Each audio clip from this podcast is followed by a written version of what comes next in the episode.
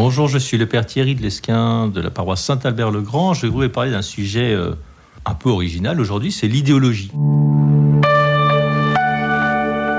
Quand on pense à ça, en général, on pense au nazisme, au fascisme, au communisme, enfin, les grandes palmes du XXe siècle et leurs effets destructeurs. On a tendance à revenir beaucoup au nazisme aujourd'hui, hein, qui est le diable incarné dans la mentalité contemporaine. Je ne dis pas qu'il était beau. Hein. Alors, ce qui est assez intéressant dans cette euh, réduction assez euh, courante à la question idéologique euh, au nazisme, la correspondance, c'est qu'il y a quelque chose de presque confortable paradoxalement. Parce que le nazisme nous a l'air assez simpliste, vu d'ici, et finalement, c'est une manière de le mettre à distance. C'est-à-dire qu'au fond, ben non, moi, j'aurais pas pu être nazi. Hein. Si j'étais né en 17 à Leidenstadt, j'étais meilleur ou pire que ces gens si j'avais été allemand. C'est de qui C'est Jean-Luc Goldman, je crois. Euh, c'est une vraie question, hein. c'est pas du tout sûr les Allemands sont un peuple intelligent, une culture euh, très évoluée, beaucoup plus que la moyenne euh, mondiale. Et pourtant, c'est ça le grand enseignement de l'histoire. Ils ont été capables de suivre comme un seul homme, ou presque, faut pas exagérer, un certain Adolf Hitler. Donc le grand enseignement de l'histoire du, nazi, c'est de dire que l'homme est extrêmement vulnérable. Il est capable de succomber à des déviances de la pensée comportementale absolument gigantesques, avec des effets absolument destructeurs. Et ça, cet homme-là, ben, c'est nous. Hein. C'est ça le grand enseignement euh, du nazisme.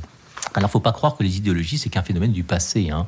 Euh, les idéologies, à force masquées. Sur le moment, on ne les voit pas. Hein. Quand on se fait euh, euh, tromper par une idée séduisante, on ne se rend pas tout de suite compte qu'on est embarqué dans, cette histoire.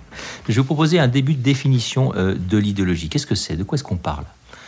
L'idéologie, ça évoque un système de représentation qui prétend à une vérité plus ou moins absolue. Une sorte d'idée systématisée, vous voyez, plus ou moins belle. A priori, elles sont belles, sinon on n'y adhérerait pas. Pour dire ça plus simplement encore, l'idéologie, c'est l'attachement à une idée, a priori séduisante, et plus elle est séduisante, et plus elle est, noble, et plus, plus l'idéologie risque de faire des dégâts, mais qui est déconnectée du réel. Ce qui est premier, c'est pas la réalité, c'est l'idée. Et on va essayer de rendre conforme le réel à l'idée. Je pars pas du réel, je pars de l'idée. On pourrait dire, on érige en absolu une utopie, quoi, quelque chose comme ça. Ça relève de, en fait, de l'idole, hein, de l'idolâtrie. C'est pour ça qu'il y a une dimension quasi religieuse souvent de l'idéologie. Hein.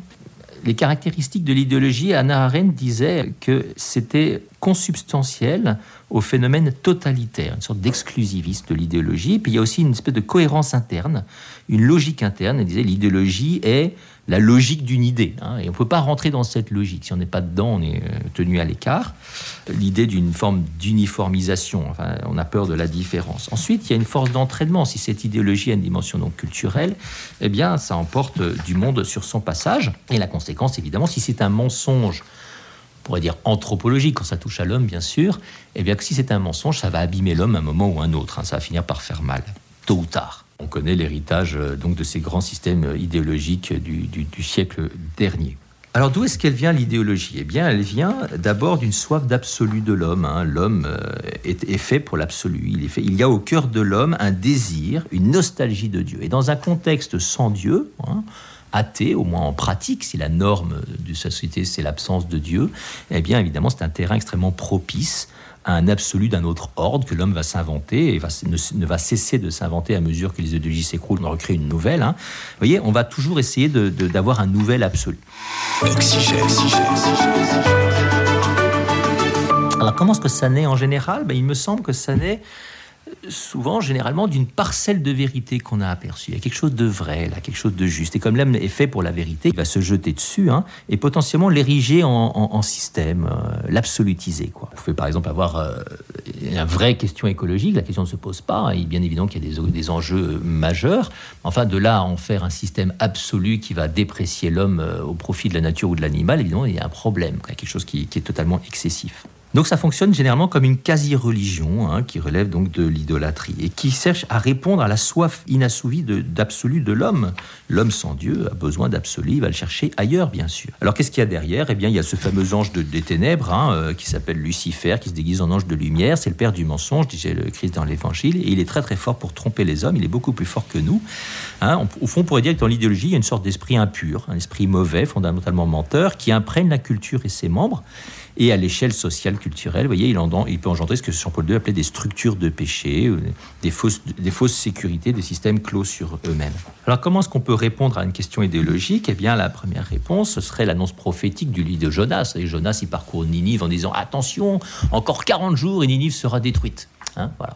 Alors, ce qui est un peu surprenant, c'est que ça marche avec Jonas, qui nous dit d'ailleurs que c'est un conte biblique parce que normalement ça marche pas. Euh, les prophètes, en général, on les tue, on les rejette. Donc le prophète de malheur, ça marche pas très très très bien. Hein. Individuellement, on n'est jamais à l'abri d'une possibilité de conversion, mais c'est souvent par l'épreuve et par la souffrance que l'homme va changer, hein, comme euh, l'enfant prodigue qui se souvient de son père que quand il est dans la boue avec les cochons. En général, ça marche pas très bien. Ensuite, il y a l'annonce plus positive de la vérité, l'annonce de l'évangile. Hein. Il faut que nous croyions, nous chrétiens, qu'il est évidemment fondamental d'annoncer la vérité qui doit toujours pouvoir s'imposer par la seule force de la vérité. Elle est puissante et l'homme est fait pour ça, le cœur de l'homme attend ça. N'empêche qu'il y a des périodes de l'existence où l'homme est assez peu enclin à chercher la vérité. Il préfère des mensonges confortables hein, à, l'exigence de la vérité, parce que la vérité est exigeante. Alors Jésus nous rappelle quelque chose de fondamental, hein, et c'est toujours le problème de l'idéologie. Mon royaume n'est pas de ce monde. Alors, nous, chrétiens, si nous devons ouvrir un monde meilleur, eh bien, nous devons toujours accepter nous souvenir hein, qu'il est incomplet, que ce monde est toujours en croissance, qu'il ne pourra jamais être le paradis sur la terre. Il faut arrêter de, vivre dans l'illusion que l'Église pourrait être un jour le paradis sur la terre. Non, c'est pas possible. Hein. La création gémit dans les douleurs de l'enfantement, dit saint Paul, et donc ça, c'est pas confortable. Alors, je termine simplement en disant pourquoi est-ce que le christianisme n'est pas une idéologie ou le catholicisme? Eh bien, parce que le christianisme n'est pas une idée. Voilà, tout simplement. Hein. La foi chrétienne, c'est la foi en un Dieu qui est quelqu'un si bien qu'être chrétien, c'est pas adhérer à une idée, c'est pas adhérer à un concept, mais c'est entrer en relation avec quelqu'un qui s'appelle Jésus-Christ et une relation qui est de l'ordre de l'amour. Hein. c'est une relation amoureuse. D'ailleurs, le chrétien ne prétend pas maîtriser ou posséder la vérité, il cherche à être disciple de cette vérité qui le dépasse et dont il sait qu'elle le dépassera toujours. Donc il est forcément humble, le vrai chrétien. Il cherche à se soumettre à cette vérité l'authentique christianisme n'est pas totalitaire. La Pentecôte, qu'est-ce que c'est? Eh bien, c'est un, ce sont les merveilles de Dieu annoncées euh, aux, foules, mais chacun dans sa propre langue, chacun dans sa propre culture, qui honore la différence. Vous voyez, ça, c'est le propre de la Pentecôte, de l'Esprit Saint.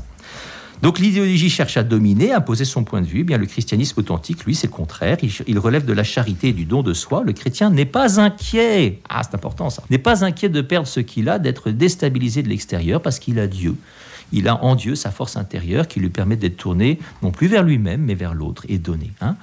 Je note comme ça au passage qu'il n'y a que les chrétiens qui s'intéressent vraiment aux autres euh, au point d'en faire des disciplines. Vous n'avez pas vraiment dans le christianisme de l'islamologie, vous ne trouverez jamais dans l'islam de la christianologie. Hein. C'est vraiment une dynamique très chrétienne de s'intéresser à l'autre pour l'autre. Si l'Église s'adresse aux hommes, elle s'adresse toujours à une liberté n'impose jamais euh, rien à personne. Et le risque n'est pourtant pas nul de ramener le message chrétien à une sorte d'idéologie concurrente. Ou pour le dire autrement, de rêver du règne de Dieu sur la terre. La tentation n'est donc pas seulement extérieure au christianisme. Ayons confiance, le Seigneur a vaincu le monde, n'empêche que son royaume n'est pas de ce monde. Bonne journée.